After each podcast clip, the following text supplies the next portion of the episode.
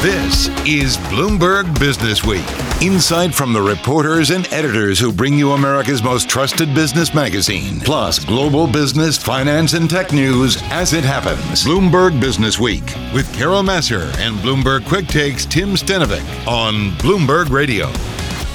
Hi, and welcome to the weekend edition of Bloomberg Business Week. Week 54, working home still for so many. It's week, Tim, where more U.S. states open vaccines to anyone 16 and older, where Wall Street was maybe finally, finally seeing a path back to the office. Hey, this is our backdrop. The Biden mm-hmm. administration, of course, saying weeks ago that by May 1st, Biden wants to see this happen in all 50 states, vaccine eligibility being available to all adults. We did have some big macro conversations, though, this week on everything from ESG and EVs to wealth and our own well being. Right, including conversation with Nobel laureate economist Joe Stiglitz on the developed world remembering the developing one, especially if we want to end COVID. Plus, Jimmy Etheredge, CEO of Accenture North America, on being okay to say that you're not okay during the pandemic. It is okay to not be okay. And we've also got a former NFL Pro Bowler on being a force for good and tapping into the sanitizing craze. All of that to come. We begin with the cover story. This week, a business takeover of the magazine that's all about vaccine passports. Companies and governments from Beijing to Brussels that depend on travel or large gatherings they're counting on the unproven concept of vaccine passports to get the wheels of the economy going again. Bloomberg Business Week Assistant Managing Editor Jim Ellis oversaw the coverage. So we we've heard so much about um, you know the pain that businesses have had and and the countries have had you know particularly tourist uh, dependent countries uh, since the pandemic has pretty much stopped the ability to sort of easily move between places or even to congregating groups.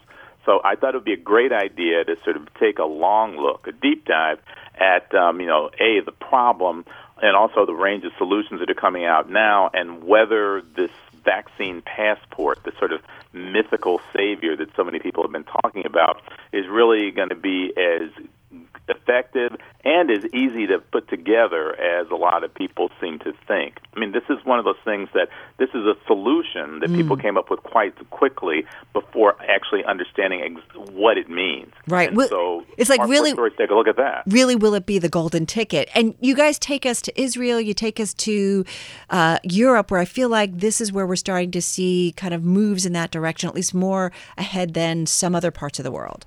Yeah, they've been uh, very, very much more um, interested in, in, in getting things reopened in a coordinated way than here in the U.S. for for a lot of reasons. I mean, it's in some ways it's simpler because their health systems sort of uh, uh, centralize a lot of data, and so therefore, uh, here in the U.S., we've got a health system where you know millions of different systems in every state, and so it's sort of hard to be able to track people. That's easier in in, in countries that have their own health systems. But more importantly, um, certain parts of the world are so impacted by the drop in travel that they have an interest in getting this back together, particularly Europe. Europe has a lot of countries, particularly in southern Europe, like Greece or Spain or in Italy, that desperately need tourism to come back. It's a big piece of their GDP, and they want some reason to say that it's safe to travel. Whether it's truly safe or whether that's just a fig leaf, it seems more and more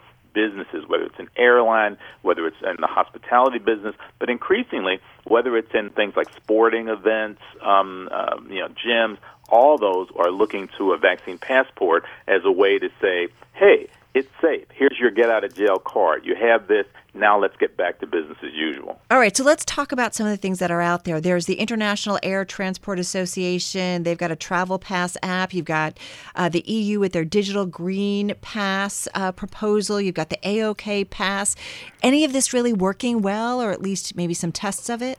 Well, yeah, the things are in tests. The issue is that there's right now no coherent standard mm. about what these things should, um, you know, sort of what kind of data they should capture and how they should be able to uh, sort of share that data, and what do you have to do to make sure that that data is sort of private because it's often tied to other data, other health data on you, and other sort of just personal information on you, which is a really big issue in parts of the world, particularly in Europe, where privacy is a major concern about, over everything.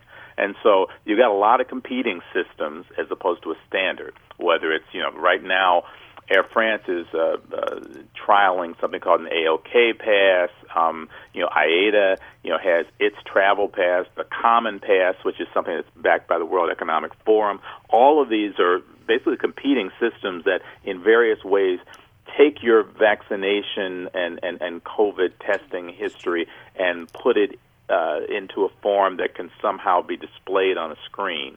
Uh, the problem is that um, you know how that happens can really affect how private the data is. So increasingly, what we're seeing is people are you know coalescing around sort of an open standard uh, that's tied in with the way that we look at security on the World Wide Web, which is pretty well you know, adopted around the world. And the key here is rather than having a central database that has everyone in the world's health data, right. which is something that most people would not want. I, I just gotta say, you made me really nervous. Like I think Yeah. about it's like similar to what we're trying to do with, you know, medical history. Every time I go to the doctor's office, I'm frustrated that I filed something out, but will I be ultimately comfortable if there is some universal database that knows everything medically on me? Particularly since this database is, you know, some people would say that's cool if it's just to transport, you know, to, to, to transit borders or something Right. like that, where government is involved. But increasingly, you know, this is going to be used. I mean, Britain is arguing now about whether this can be, whether a vaccine passport can be used for admissions to pubs. Look, a lot of thorny issues can arise when mm-hmm. you're thinking about this type of thing, Carol. That Yeah. was, of course, Bloomberg Business Week Assistant Managing Editor Jim Ellis. Check out the full cover story and coverage, including more on the uncertain science of vaccine passports.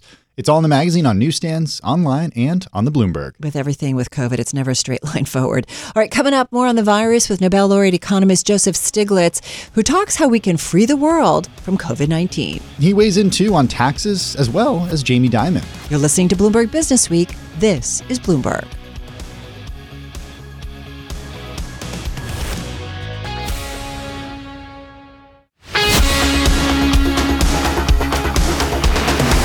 This is Bloomberg Business Week with Carol Massar and Bloomberg Quick Takes Tim Stenovec from Bloomberg Radio.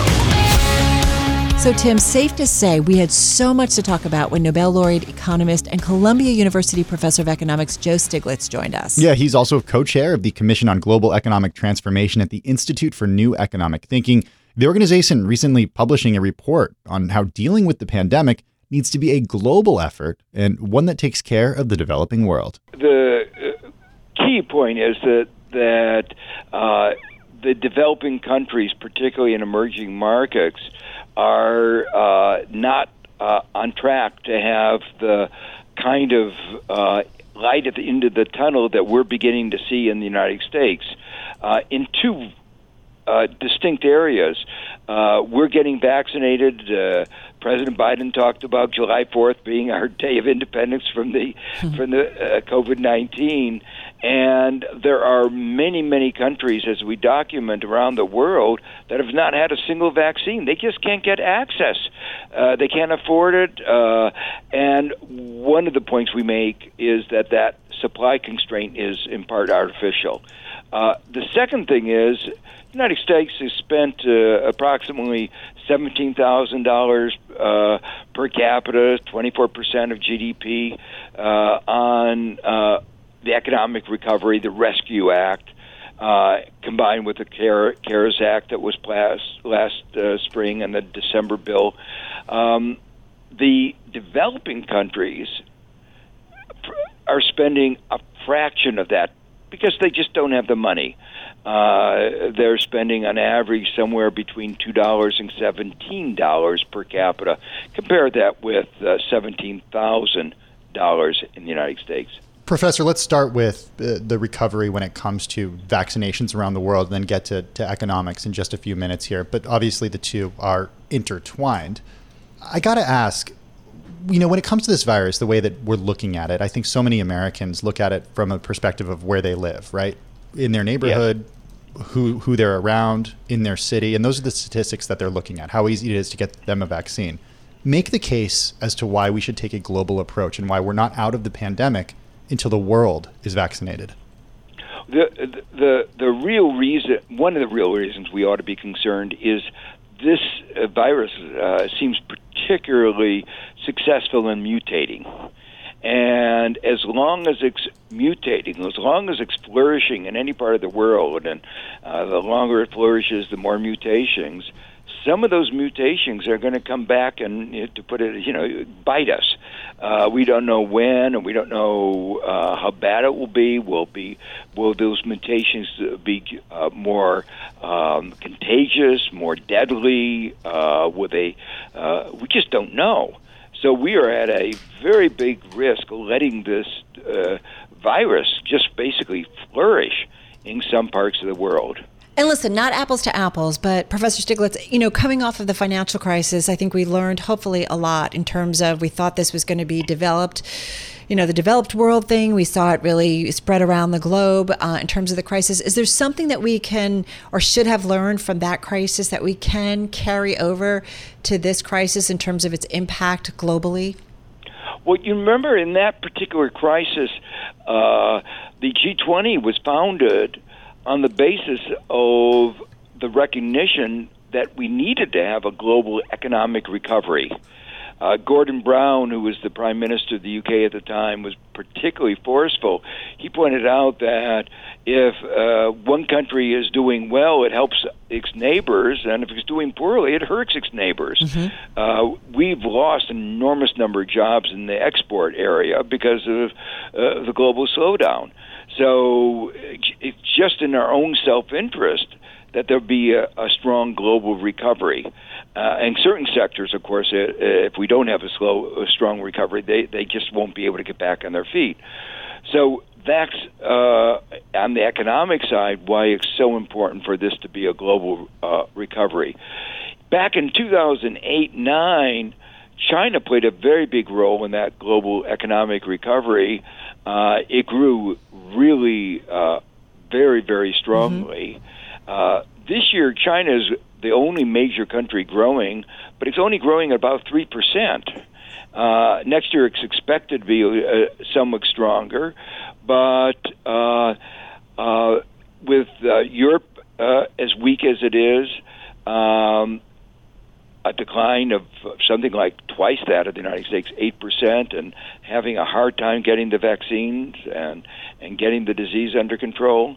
It's really important that developing countries and emerging markets have as strong a recovery as we can engineer. What do we need to put in place in order for this to happen at this point? Is this just a case of developed governments saying, listen, we've got to spend to help these developing economies get the vaccine there? Is it that the first big step that we have to do? Health is obviously uh, the first order of business. Getting uh, vaccines, therapeutics, protective gear to the uh, developing countries and emerging markets is absolutely necessary. There's a policy framework, though, that can help facilitate that, and that's a, a temporary suspension on some of the intellectual property rights that pertain particularly to COVID 19 meaning allow companies to reproduce vaccine and other technology so it can quickly be distributed? Absolutely, and you know they can pay a a, a, a license fee. It's not like you're uh, not compensating those who did the basic research. But remember, much of that research was funded by the public in the United States and in Europe. So, uh, the, and the returns that have all that the vaccine companies have already uh, obtained or scheduled to obtain this year are you know look like they will be a enormous return on their private investments. Let's talk about your plan and the Institute for New Economic Thinking, this three pronged strategy of helping the world in terms of getting beyond COVID and its impact. We've already talked about vaccines, that vaccines need to be made available for the developing world. You also, though, the other two prongs, economic recovery policies and debt management. Talk briefly about those. I mentioned earlier that the uh, fiscal space in the United States is just so much larger than these developing countries and emerging markets. They just don't have much, much, much they can do. So, if there's the usual stance of too little debt restructuring done too late, these countries' growth gets so inhibited they aren't able to pay as much as they would be able to pay if you gave them more space right now. That was Nobel laureate economist Joseph Stiglitz, also co chair of the Commission on Global Economic Transformation at the Institute for New Economic Thinking. Gonna say we're just getting started with the weekend show, but that was one of my favorite conversations this week. Yeah, that was one of my favorites as well. We could have gone, I could have done the entire show with them. Hours and hours and hours. All right, still ahead, there are many worries out there when it comes to dealing with the coronavirus, right? We know that. One toll in particular is that on our collective mental well being. The CEO of Accenture North America, Jimmy Etheredge, walks the talk. That conversation next on Bloomberg Business Week. This is Bloomberg. Broadcasting from the financial capital of the world, Bloomberg 1130 in New York. To Washington, D.C., Bloomberg 99.1. To Boston, Bloomberg 1061. To San Francisco, Bloomberg 960. To the country, Sirius XM Channel 119. And around the globe, the Bloomberg Business app and BloombergRadio.com. This is Bloomberg Business Week. News this week about Blackstone leading a $100 million funding round in the on demand mental health company Ginger. Right. And then we also had Tim, Citigroup CEO Jane Fraser. She banned Friday internal Zoom calls and encouraged vacations for her staff. It's all about an effort to combat workplace malaise that's been brought on by the pandemic. I mean, everybody's feeling kind of wiped out. Yeah, I'd be okay with no video call Fridays. Would ever, you? Ever. Ever.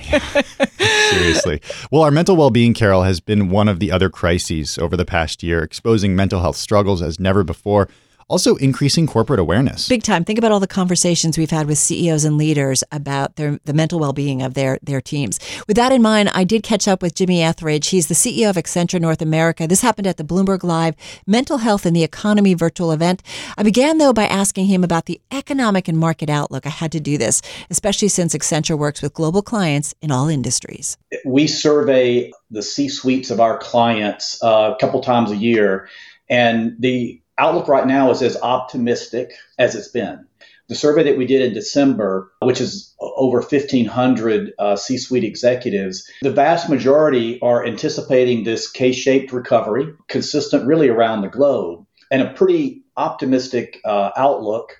Uh, a little more optimistic in North America, where about half of these executives feel they'll meet their growth goals by the end of 2021. A little more pessimistic when you look at uh, Europe and, um, you know, I think not surprisingly, a lot of this is tied to success with the vaccine and vaccine deployment. What's happened with COVID has really created a little bit of a technology time machine, and our and clients mm. are moving much more quickly around technology investments, looking to achieve in 10 months what normally would have taken them uh, five plus years to do. And that's good news for our business because we're exactly where our clients need us to be. But you know, as you were saying uh, with some of the survey results, the fact is a, a lot of the productivity that the clients have experienced over the past year has really been through adrenaline as much as anything. Well, let's talk about those pressures. I've seen them firsthand. I've seen them with colleagues. I've seen them with family members. Jimmy, what have you seen uh, with your employee base, with your leadership team over the past year? First of all, I'm, I'm really proud of what our employees have been able to accomplish. The creativity, the compassion, and the resiliency, we shifted what has been a long traditional client service model of being on site at clients with, with a lot of our services to completely working remotely. And for most of our employees, working from home. And the fact that we were able to do that without skipping a beat with the client service, um, the fact that we've had to shift so many key processes to being virtual, it, it, still blows my mind that with the thousands of people that Accenture has hired in the last year, none of them have ever stepped foot in an Accenture office. Probably none of them have met in person with Accenture leadership or colleagues. But the compassion and grace that I've seen our people try to take care of each other uh, in dealing with, you know, what's a combination health crisis economic crisis and social uh, crisis, it makes me very proud. However, while the teams have been incredible, they are clearly feeling the stress, anxiety, depression. Uh, like like a lot of corporations, we do internal surveys, and it was very clear that everyone is is feeling that. And I think it kind of goes back to the point I made earlier that the adrenaline can only take you so far, and the things that are happening to people that they're having to deal with are really putting a lot of pressure on mental health. Well, and you know, what's interesting is I feel like we all will say, how you doing? I'm doing okay, or I'm having a bad day. And then we just kind of brush it off. But when you start to drill down, and we actually took a poll of uh, our audience here and asked the question, have you experienced any of the following since COVID-19 lockdown? And almost 40% said they have experienced anxiety. Um, almost 31% said they felt lonely, 26% depression. And then in terms of thoughts of self harm, about 4%. Tell me, like those results, how do they speak to you? I, I, certainly can relate to them, and I can relate to them personally. I mean, my life is a lot different than it was before. Um, I've been, I haven't been on a plane in over a year, and you're talking about someone who lives uh, lives in airplanes and airports. Um, my dogs have gotten to know me better uh, than the guy that just meets us on the weekends. Um, and of course, I've got the cliche COVID puppy that has become a key part of my stress therapy and, and kind of coping mechanisms. But I, I will say, uh, back to your point about how are you doing, um, I'm speaking more frequently with the C suites of our clients, in part because video just enables it a lot easier than getting on a plane and going to meet with someone. All right, got to say, it's a hard thing for most of us, Tim, to admit. And maybe, maybe just look soon for a chief empathy officer coming to hmm. a company near you. That'd be nice. Right? Wouldn't it? Yeah part of the C suite. That was Accenture North America CEO Jimmy Etheredge. You can watch the full interview on Bloomberg Live's YouTube page, so be sure to check that out. You're listening to Bloomberg Business Week. Coming up next, speaking of empathy, a former NFL Pro Bowler on athletes being agents of change. You're listening to Bloomberg Business Week. This is Bloomberg.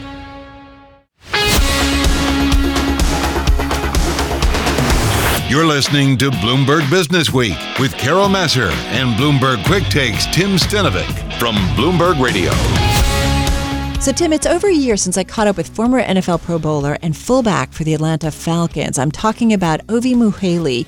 We caught up at the Bloomberg Power Player Summit, like I said, about a year ago in Miami. Ovie's president and founder of the foundation that bears his name. And Carol, a lot has happened since you two last talked. The pandemic, of course, the Black Lives Matter movement gaining so much momentum over the summer, and more. There was so much I wanted to talk with him about, and we really got to it. And I got to say, though, like so many of our conversations, Tim, that we do on our daily radio show, we had to begin with what his life has been like. It's been crazy, but um, we're definitely blessed and uh, realizing now more than ever that we're blessed to be a blessing. Well, and it's interesting. It's been a year um, that you know, we talk about the dual crises, whether it's racism, inequities, obviously the health pandemic. And I just wonder, you know, we've had some great leaders in all communities, including the sports community, kind of step up and help us get through this. What do you see as kind of the roles of, of athletes and, and other leaders in the sports industry uh, when it's times of crisis? Well, really, it's using your voice, using your platform for, for good. And it's wherever you feel like you can make the most impact uh, I think a lot of people have uh, pivoted whatever their nonprofit does to provide COVID solutions. Like, you know, with uh, the work that I do with um, United Way, I'm blessed to be on their board and with my nonprofit in the environmental space, we have to just try to pivot to how can we help these kids? Uh, so it's everything from trying to get them resources so they can work at school, uh, mental health resources, uh, trying to make sure food is available, and of course testing. Uh, being a doctor's son, I've had my medical consulting firm for the last eight years since I retired. Uh, I've been really just trying to use my love of the medical field to help doctors and their patients. So everything from PPE to testing to try and just you know finding resources for those who need them the most. What are you hearing too in terms of the black community in the Atlanta area uh, and other minorities in terms of stepping up and being comfortable with taking the vaccine? That's an interesting one hmm. because mm. uh, I'll be honest with you. Even me personally, I, have been on the fence for a long time, but I'm definitely leaning towards getting the vaccine uh, just because having a face-to-face conversation with people who had COVID and have told me, like dear friends of mine, uh, their experiences uh, going through it, it's to the point where as as much of uh, unfortunate hesitation there is in the African American community, and that I have as well, whatever symptoms I could have from the vaccine isn't worse than death that could come because of COVID. So I'm, I'm moving that way, but it's really just using the, the voices that African Americans listen to and that they trust to try let them understand that the, the vaccine is, uh, you know, the best way to move forward safely. Yeah, no, exactly. Um, hey, one thing I want to ask you because you listen, you know, you were great when you caught up with us at the Power Player Summit, and and you guys, you know, you're out there, you've got causes, you're helping others, but you've also got some interesting investments. Tell me um, about an investment and business that you've been involved in, eh, you know, in a business that's very appropriate to this time, sanitizer. The foundation we partnered with an eco-friendly company called Astria and they use hemp biodegradable uh, plastic for their refills. And rather than using batteries, they have uh, a foot pedal sanitizer.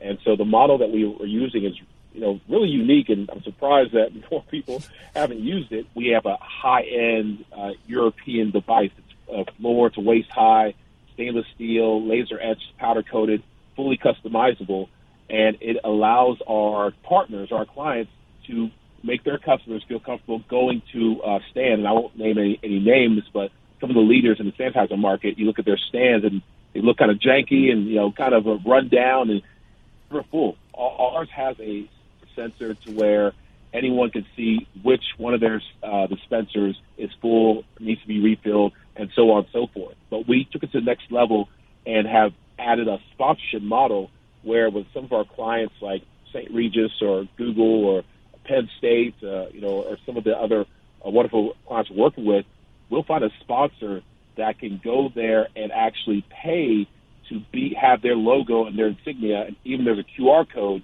that could be on there to get their information out there. A uh, quick example: Penn State has Target as a sponsor, and rather than Penn State having their sanitizer being expense, now Target, who gets more than enough, uh, I think, uh, coverage from being on these dispensers has a QR code that gives percentages off to get some of their students to go to Target. They're making money. Penn State's making money, and uh, we're doing well because part of the proceeds goes to our nonprofit.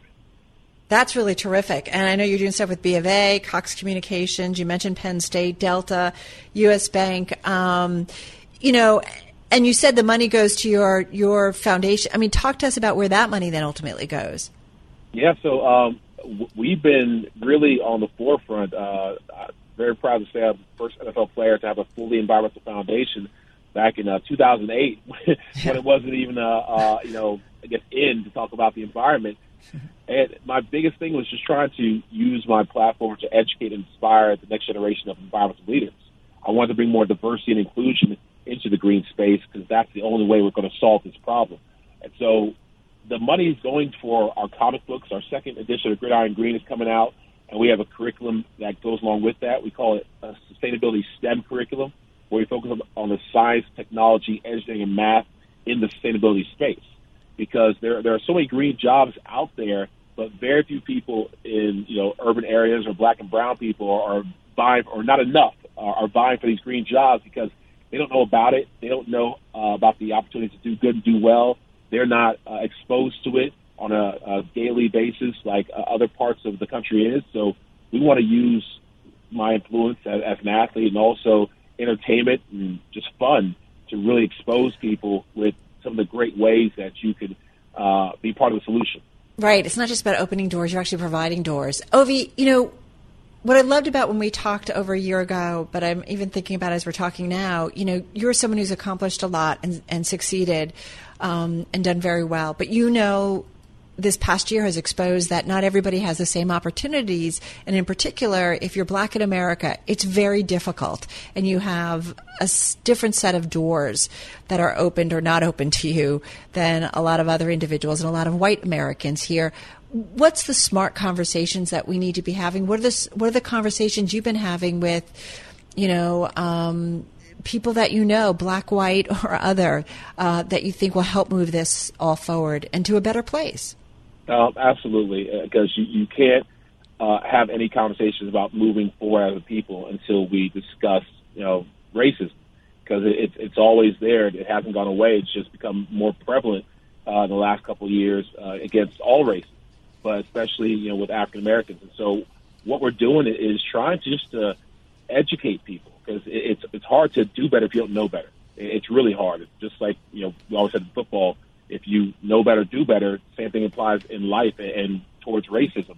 I had a really interesting conversation with uh, a high school friend of mine, Scott, where uh, we hadn't spoken in a long time, and he went out of his way to ask me, you know, how are you doing? He's a, a Caucasian, uh, a white mm-hmm. uh, gentleman, uh, and he was like, you know, how are you doing with everything that's gone on in the last year uh, with with race? You know, and I said, wow, no one's asked me that. No, no one. None of my white friends have just said like, how, how are you doing? Are, are, are you okay? How, you know, what what can I do to help? And it was very. It took me aback, but I was really impressed and appreciative that he asked that. I gave him some really simple answers. I was like, those who want to be an ally to people of color, uh, and especially African Americans, they just have to speak up. And, and you have to do everything. No one can solve this in a snap of the finger or with one act, but it's the accumulation of more people who aren't as oppressed and who aren't uh, don't have some of these uphill um, uh, hills to climb and can easily call somebody out or make a point to uplift someone who should be in, in a certain position because they know that hey, my job is safe. I can speak out. You know, some other people will be able to speak out or, or say their truth because their color. They have to just keep quiet and do what they're doing. So uh, to answer your question, it's really about getting more uh, white people to to help uh, really enforce where we're going with this and, and how we're trying to move forward. Because I've been uh, very blessed to have some great friends, and um, and when they reached out and asked how they could help, and I gave them uh, solutions, they've actually taken advantage of it and they've done it. So that that helps out a lot. Well, and you know it's interesting, Ovie, too, and I'm thinking um, what you just said. It's just kind of really staying with me, and I, I do wonder though. You know, your experience in the NFL, and I, I'm not looking for you to be critical or anything like that, but I do wonder. I feel like the NFL itself, you know, there's been some enlightenment, perhaps, you know, or some better understanding. You know, I think of Colin Kaepernick and how much criticism he came under, you know, initially, uh, and how that has evolved. Um, what What are your thoughts on that? My thoughts are that it's uh, it, it's interesting, and, and my wife always uh, has cautioned me not to be too too honest, but I'll, I'll be flatly honest. They, they messed up they messed yeah. up in a big way. They, they, they messed up, and I think they were trying to just say whatever people want. They thought people wanted to hear.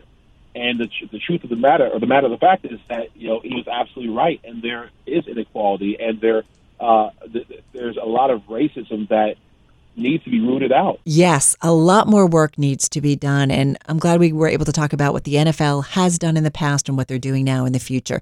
That was former NFL Pro Bowler and fullback for the Atlanta Falcons, Ovie Mughelli. That wraps up the first hour of the weekend edition of Bloomberg Business Week from Bloomberg Radio. I'm Tim Stenovec. And I'm Carol Massar. More ahead in our next hour, including our interview with Emory Law professor Dorothy Brown on her book, The Whiteness of Wealth How the Tax System Impoverishes Black Americans and How We Can Fix It. Plus, the end of Tesla's dominance may be closer than it appears. Cue the dramatic music. Dun dun dun. this is Bloomberg. This is Bloomberg Business Week. Insight from the reporters and editors who bring you America's most trusted business magazine, plus global business, finance, and tech news as it happens. Bloomberg Business Week with Carol Massar and Bloomberg Quick Takes Tim Stenovec on Bloomberg Radio. Hi, I'm Carol Massar. And I'm Tim Stenovec. Plenty coming up ahead in our second hour of the weekend edition of Bloomberg Business Week, including a front row seat to what exactly has been going on in the housing market with the CEO of KB Home. What is going on, Tim? Uh, homes are getting expensive. They are indeed. Speaking of housing, there's a new book out that looks at how racism and tax policy is impacting black home ownership and wealth creation. It's called The Whiteness of Wealth. And we're going to wrap up with a voice very familiar to many, the grandson of Jacques Cousteau, Philippe Cousteau, along with the CEO of New Day Impact on teaching kids about sustainability and impact investing. Come on, everybody, let's get into the zodiac. I love that. You go first. All right, deal. First up this hour, though, the battle, it is finally on, or at least it feels that way, Tim, when it comes to dominance in the EV market, which begs the question is the era of Elon coming to an end. And one that Bloomberg Europe Autos team leader Craig Trudell explored as he joined us along with Bloomberg Business Week editor Joel Weber. Craig did a great job with this story, and, and you know I just want to totally be clear that you know for for more than a decade now, I think Tesla has just dominated what um, a bunch of naysayers said would n- never be a viable space, and uh, by by being such a leader in the space, it, it has absolutely transformed the future of the the auto industry. Um, and the question now is like, are there is there going to be meaningful competition? And the head start that Tesla has had like leads us to, to now. And Volkswagen is going to basically be of you know a viable competitor in the very near future. They will have almost instant scale from from what we're um, able to kind of look at with their numbers, and we're going to basically see a version of the world that starts to look a little bit more like streaming, where Netflix mm. also had a huge lead but it wasn't like other incumbents could enter the space and also have a decent business model. So, so Craig, how do you how do you see this all all sussing out? How realistic of a shot does Volkswagen really have here to take on Tesla's market power? Yeah, I, I, I think it's really interesting. The the comparison we made to streaming uh, absolutely makes sense, and I think you know the company that we raise in this story that you know is a great example of what VW might uh, be like is Disney, where you know they they have uh, you know all the hits, uh, they have an ability to you know uh, bring out some new ones. Uh, you, you think about, you know, uh, Disney Plus and what a hit uh, The Mandalorian has been. Uh, you know, Volkswagen is, is a company that uh, has a lot of flaws, and uh, they, they still have a lot to overcome in that regard. Uh, but Herbert Diess uh, really is dead set on, on, you know, really taking on Musk and he's not, uh, you know, sort of uh, dismissive of, of Elon. I think that's one of the, the most interesting things about him.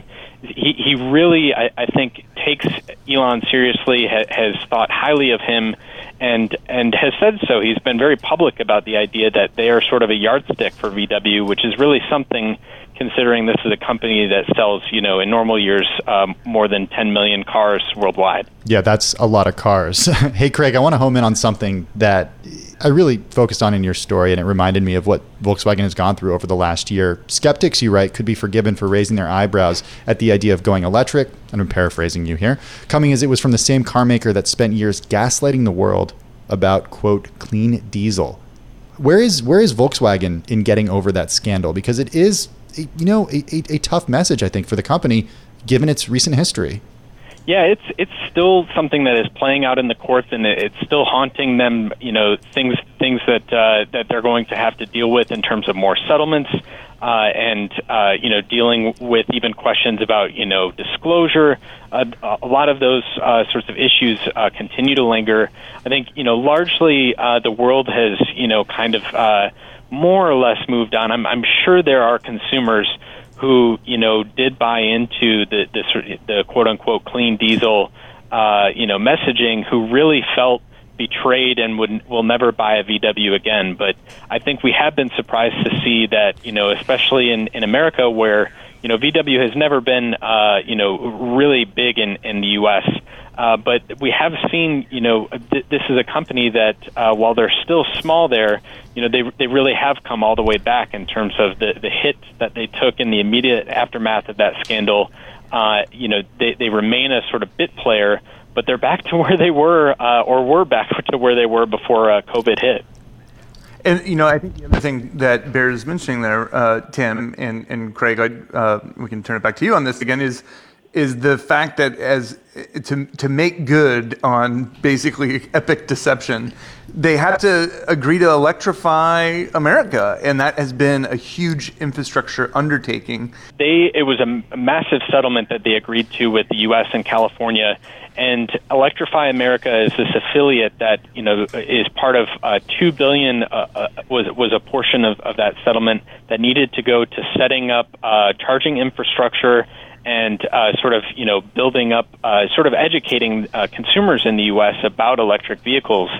And Electrify America is now the largest fast charging network in in the U.S.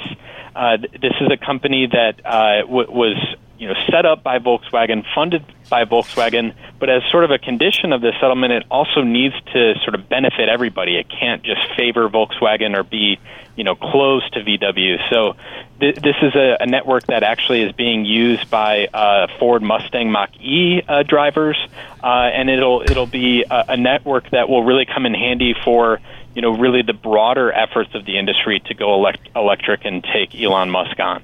As Craig writes, EVs are shifting from what seemed like a one man show to an extravaganza with an increasingly crowded stage. That's Bloomberg News Europe Auto's team leader, Craig Trudell, and Bloomberg Businessweek editor, Joel Weber. Could Elon be sharing the stage one day with the VW CEO? Who Perhaps. Perhaps. Stay tuned. Coming up, a look at housing from two different angles. First, the CEO of KB Home on what's really going on in the U.S. housing market. Then, how tax policy impacts home ownership and the creation of wealth. You're listening to Bloomberg Businessweek. This is Bloomberg.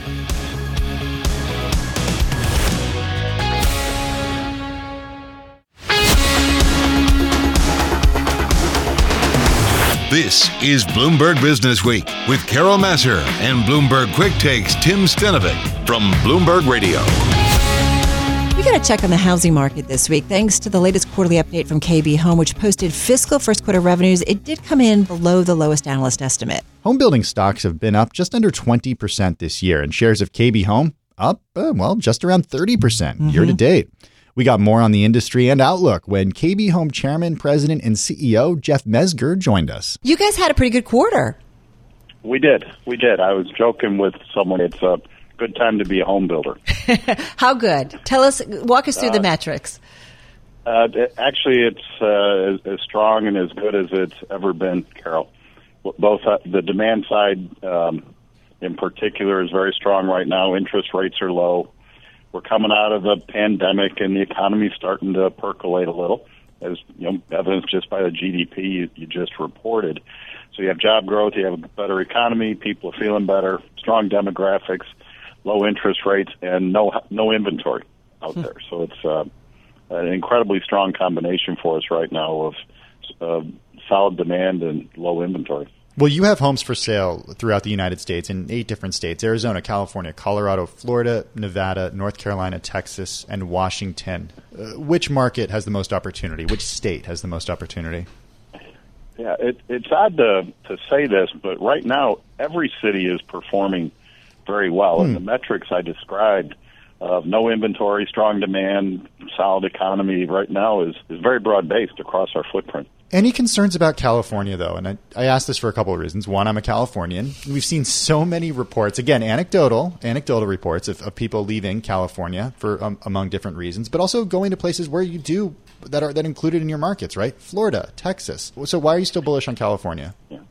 Well, the, the demise of California has been predicted for about 50 years now, I think. and uh, we're, we're headquartered here, so it's our home state, and, and we enjoy the market here and the economy and what's going on. And if you look at our, our business, one of our indicators of future revenue is our backlog.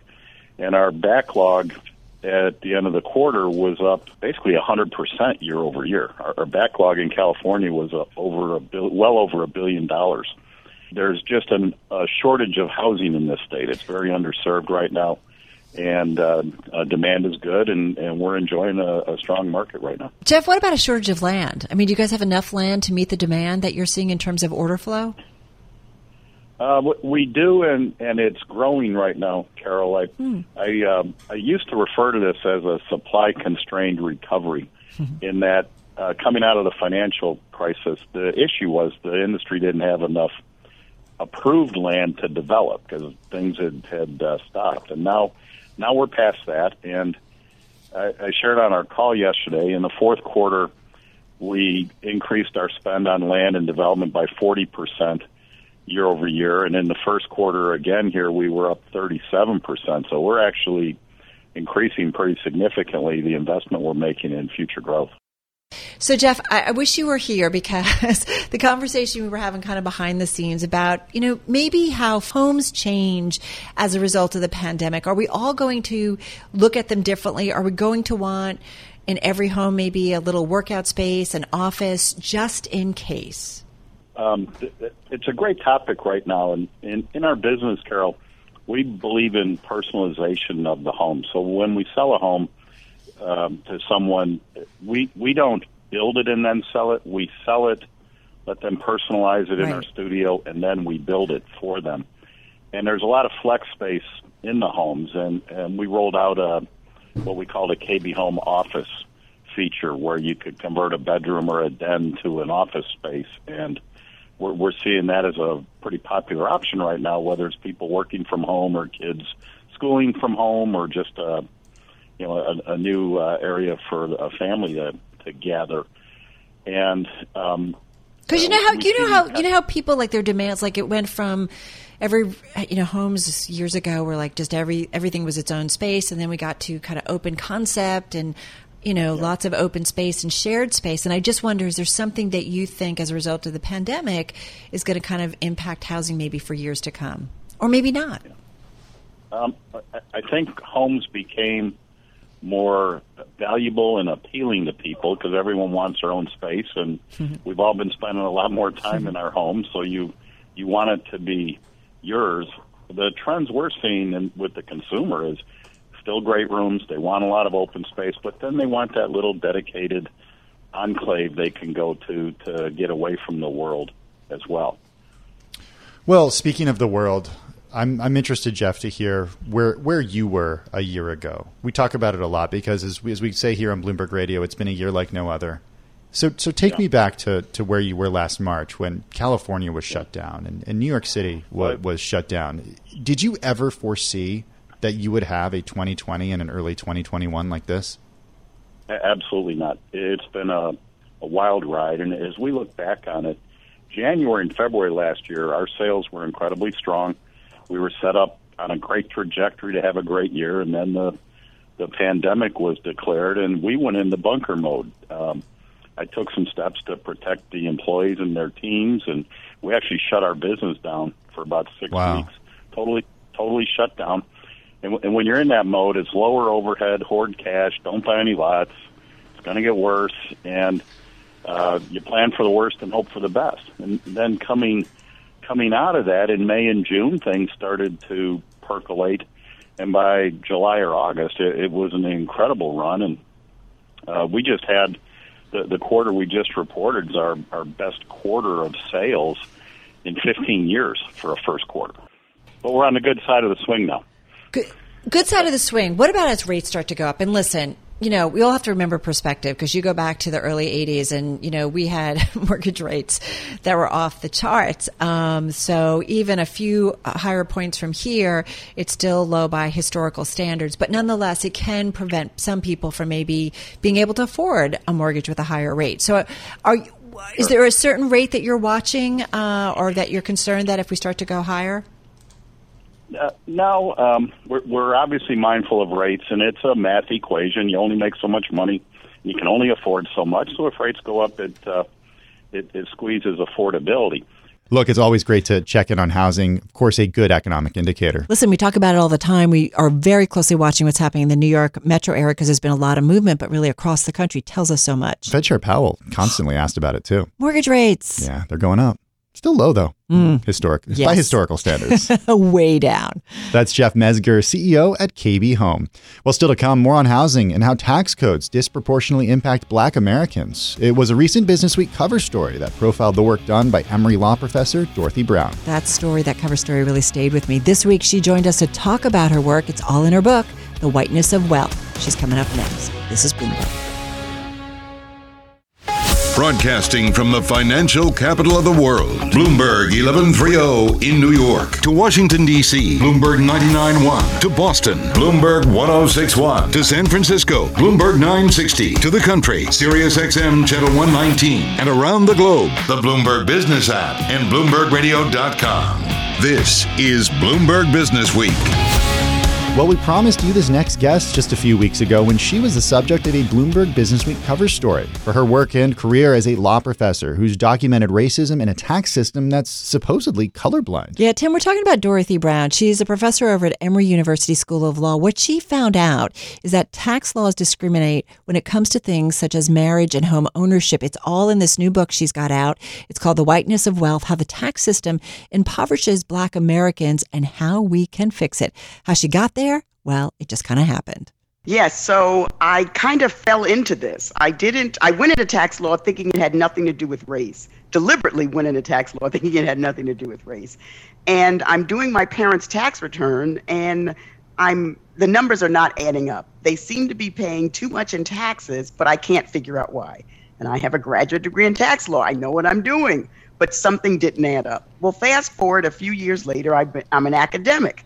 I read an article that said, How do you know there isn't a race and tax problem until you look? And I thought, Really? race and tax? So I went looking, and what I found over my 25 years of research is that whenever black and white Americans engage in the same activity, tax policy subsidizes how white Americans engage in the activity, but penalize how black Americans engage in the activity. So dig down into that and explain that. How is that happening? Yes, so we can start with marriage, mm-hmm. which is what got me on this road to begin with. My parents were two equal earner couples. They both worked full time. My mother and father contributed roughly equal amounts. Contrast that couple with a different married couple that has the same overall income that my parents had, but only earned by one person. One person works in the paid labor market, the other person works at home. Well, tax law gives a tax cut to the couple with the one wage earner, but no tax cut to couples like my parents. And for decades, couples like my parents paid higher taxes when they were married. So, what does race have to do with it? Guess what? When you look at Census Bureau data, you find out that my parents, two equal earners, were the typical black couple, and the single wage earner getting a tax cut couple were white. Well, and I feel like there was many times in I know the story that uh, Ben Steverman of Bloomberg Business Week wrote, and thinking about in your book that you know tax policy, which you think would be colorblind, right? It's just policy, it's numbers, it's just you know you go down and you do it. But disproportionately, right. a lot of that policy, disproportionate was the word that I was going to go for you know used a lot that disproportionately the policy the tax policy whether it was for home ownership or whether it was for marriage it disproportionately impacted black americans yes and why is that it's because black americans live in a society with systemic racism why is it that you need two black couples right two black spouses working mm-hmm. to be mm-hmm. able to bring in income that one spouse could could make? Well, part of it is the labor market, right? Why does the labor market devalue black and white workers where whereby they value white workers? So taxpayers bring their racial identities onto their tax return. Who do you blame for this? Is it the policymakers? Who is it? Who's responsible for all of this? Well, it has to be the people who write the laws, right? It has to be mm-hmm. Congress because we don't have tax policy without tax laws, and we don't have tax laws without Congress. Do you think any of the tax code that you have found through your re- research that sh- that is biased, do you think any of that will ultimately change? Because you've been pulled in by some of the staffers up on Capitol Hill. You've been consulted when it comes to race and tax. And I'm just curious what the momentum is that you're hearing maybe for change. Right. So I so we can start with President Biden's first executive order where he talked about racial equity across the government and talked about data by race, including the Secretary of the Treasury, right? So the president has said racial justice is important across the government agencies, including Treasury. Now, I think there's a disconnect between that executive order and the discussions to date with the Biden administration because they're talking about these tax policies, but they're not talking about the racial impact of these tax policies. Which needs so to be part of the I discussion, the right? The Biden administration has to figure out if you're committed, then you have to talk about it when you talk about tax change. And with tax policy changes in the air again, we're going to have to see if there's the political will to actually address any of the biases in the system. That was Dorothy Brown, professor at Emory University School of Law. Her new book, The Whiteness of Wealth how the tax system impoverishes black Americans, and how we can fix it. All right, everybody, coming up, a familiar name on a mission just like his grandfather. We hear from the grandson of Jacques Cousteau. You're listening to Bloomberg Business Week. This is Bloomberg.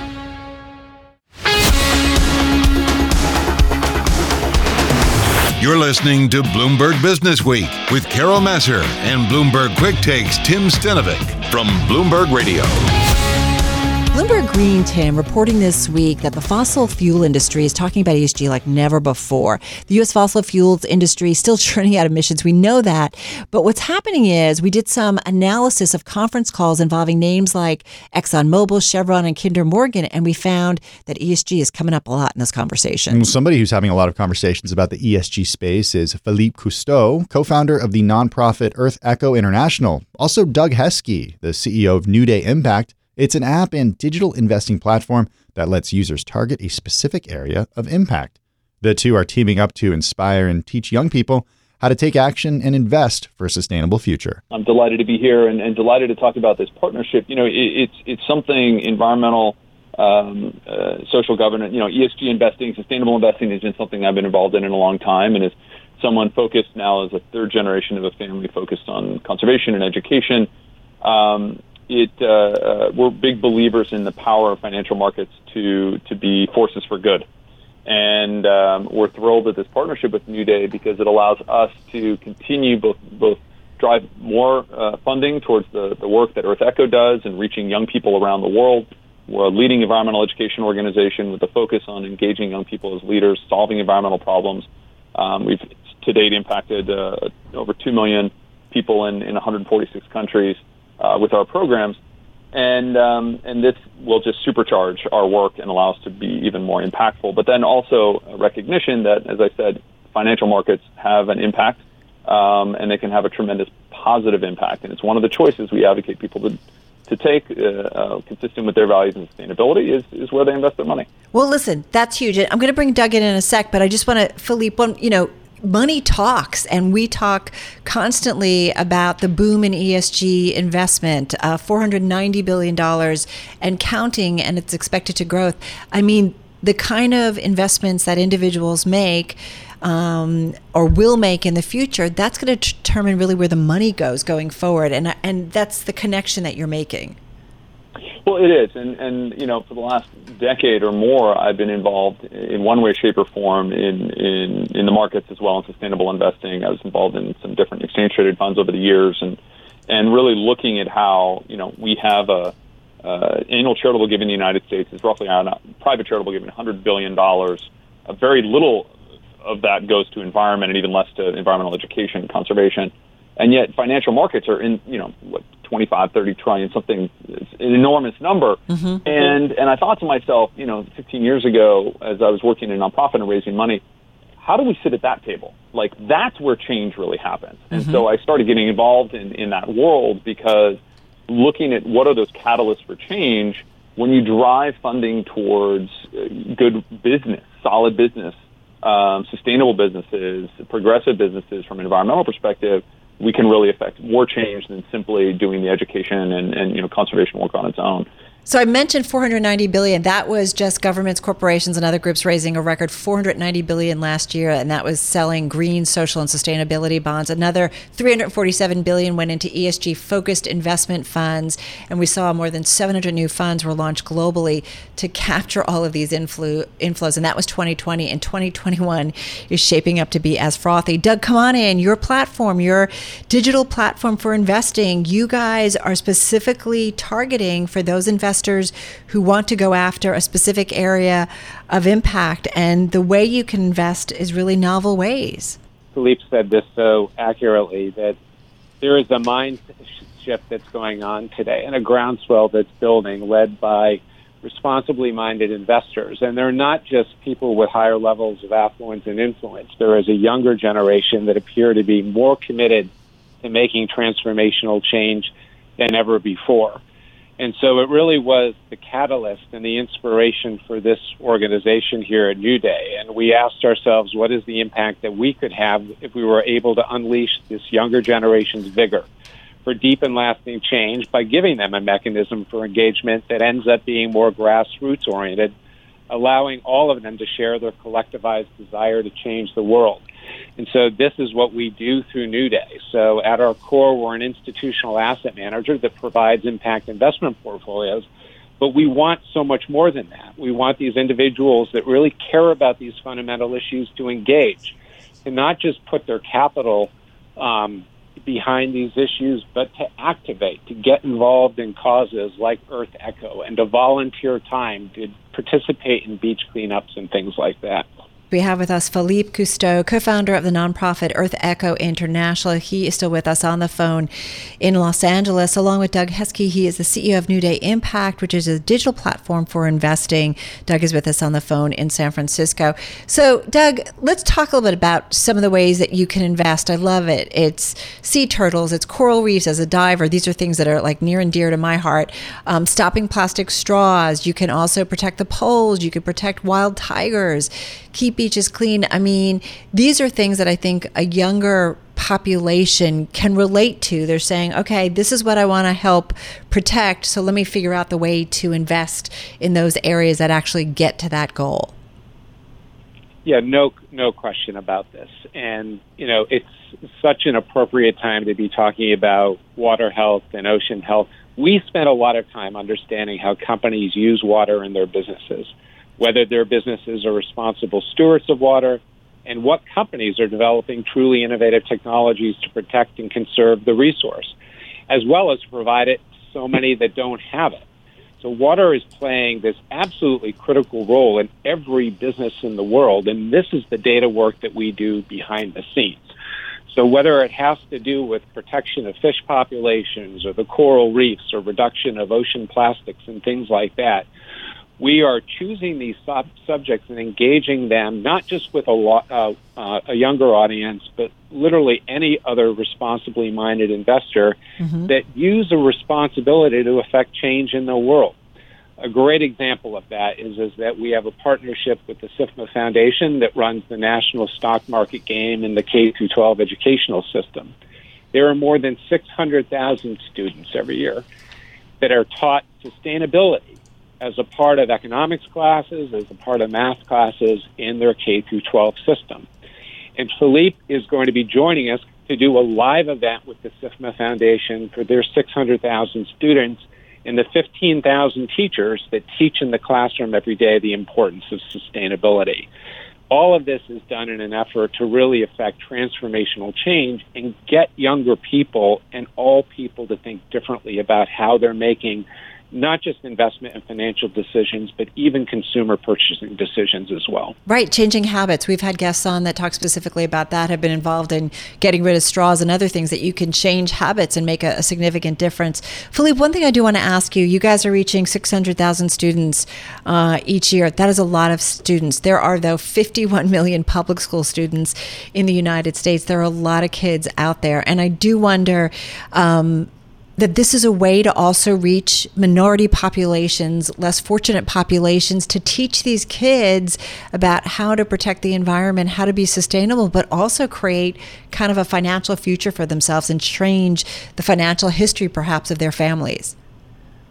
Well, you know, it's Carol. It's a great point, and you know, because when we're talking about sustainability, we're talking about the environment. We're talking about big issues, biodiversity decline. Right? In in, in my lifetime, in 40 years, the world's biodiversity has declined 50%. And while we care about birds and trees and, and coral reefs, biodiversity is also what makes the world tick. So it also has an impact on us, on our crops, on our health, on our food systems, etc. We've seen the oceans gone. We've got climate change as a massive crisis. And so, you know, solving these types of problems is going to take all of us. And historically, um, you know, the environmental movement and environmental education uh, has not included uh, predominantly, you know, communities of color in the way that it should have, and that's that's uh, that's something that needs to be addressed. And we've been at EarthEcho been doing that for several years now, looking at how do we broaden the conversation and particularly reach those communities because not only uh, do they need to be engaged, they're also typically the ones on the front lines of environmental degradation. So there's very much an environmental justice element here that comes to play, and that is that is top of mind for us and has been for several years um, because we're all in this together.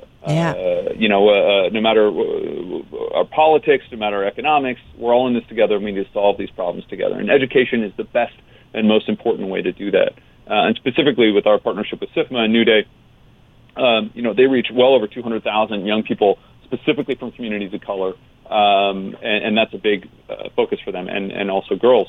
Um, right. who have often not been enough of a convers- you know, part of the conversation about uh, uh, financial uh, literacy. And so right. um, that is a big focus for us, and uh, and we're excited about this partnership because uh, it expands and, and grows our audience of people that we can reach with this message. Philippe Cousteau, co-founder of the nonprofit EarthEcho International, and Doug Heske, the CEO of the digital impact investing platform New Day Impact. We're done, Tim. Wow. I know. That one flew by. Exactly. And if you missed any of this broadcast, listen, just check out our podcast because you can get the conversations uh, and some of the full conversations because we're just giving you little excerpts. That wraps up the weekend edition of Bloomberg Businessweek from Bloomberg Radio. Thanks so much for joining us. I'm Carol Massar. And I'm Tim Stenovec. And be sure to tune into our Bloomberg Businessweek daily show. It's Monday through Friday. It starts at 2 p.m. Wall Street time on Bloomberg Radio. You can also watch our daily broadcast on YouTube. You can see us. Just search Bloomberg Global News. And check out, too, our Bloomberg Businessweek podcast. You can find that at Bloomberg.com, Apple, or wherever you get your podcast. And Tim, that's where you're also going to find our extra podcast. This week it's Ted Seides. He's founder and managing partner of Capital Allocators. He hosts a podcast by the same name. He's talking to the world's top professional investors. We're talking about those conversations and his new book, How the World's Elite Money Managers Lead and Invest. You can also see me on Bloomberg QuickTake, available at bloomberg.com slash QT and streaming platforms like Roku, Apple TV, Samsung TV, and more. Bloomberg Businessweek, it's available on newsstands right now at bloomberg.com and on the Bloomberg Terminal. Have a great weekend, everyone. This is Bloomberg.